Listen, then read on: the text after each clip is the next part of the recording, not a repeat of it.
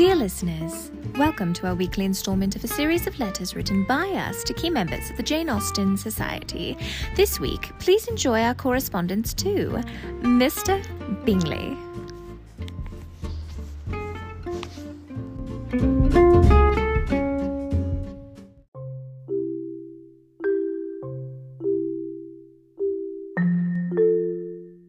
Dear Mr. Bingley, how on earth am I supposed to express my affection for someone I've admired since I was literally five years old?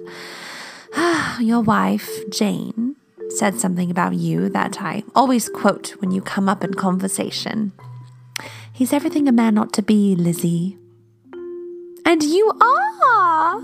You are polite, fun, welcoming, always ready to dance.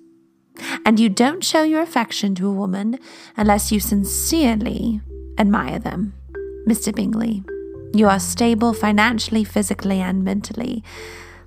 You have found the perfect partner in Jane. You both suit each other so well. If you ever owned a company in the modern era, I would adore being your employee. Thank you for being a shining example of literally everything a man ought to be. Hmm? I don't blame you for allowing your sisters and Mr. Darcy to persuade you that Jane's feelings weren't true. I know that must have been a tough situation that you found yourself in. I can't say that if I were in your shoes, I wouldn't have thought the same thing. Introverts can be tough cookies to crack and read. Uh, thank goodness, both you and Jane's strong feelings didn't cease, and you finally were able to get the happy ending you deserve. And thank you so much for talking about women in such a polite way as you do. My goal is to be an accomplished woman that you would approve of by singing, dancing, drawing, acting, playing the pianoforte. I would do a lot of things to impress you, Mr. Bingley. now, even though you are a married man, might I still have the pleasure of having a country dance with you? I know that Jane wouldn't mind at all. Affectionately, Claudia.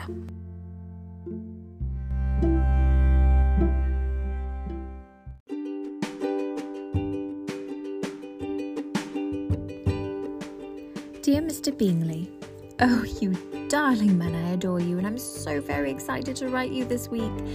Now, I know that there is a whole lot of attention given to your dear friend Darcy, and yes, I have been one of those people giving Darcy a good portion of the attention.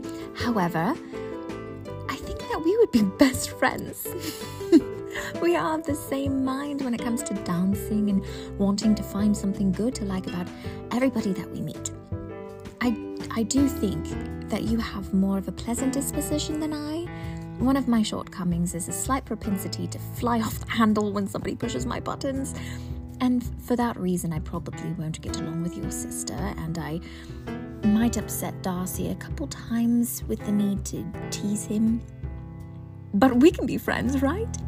Now, Bingley, I must say, people often get the impression that you're a bit of a dingus. But I know the truth, don't you worry. You're practical and you're honourable. That's why you took Darcy's advice and ended things with Jane, because you didn't think that you would be a good match. And that's also why you stayed away from Jane after ending things with her. It was practical and it was kind of you, and I have to respect that. The world is a better place because we have your cute, genuine example to look up to. And thank you for always making dances and parties a little more fun. Anyways, I love you and I don't care who knows it. Your BFF, B.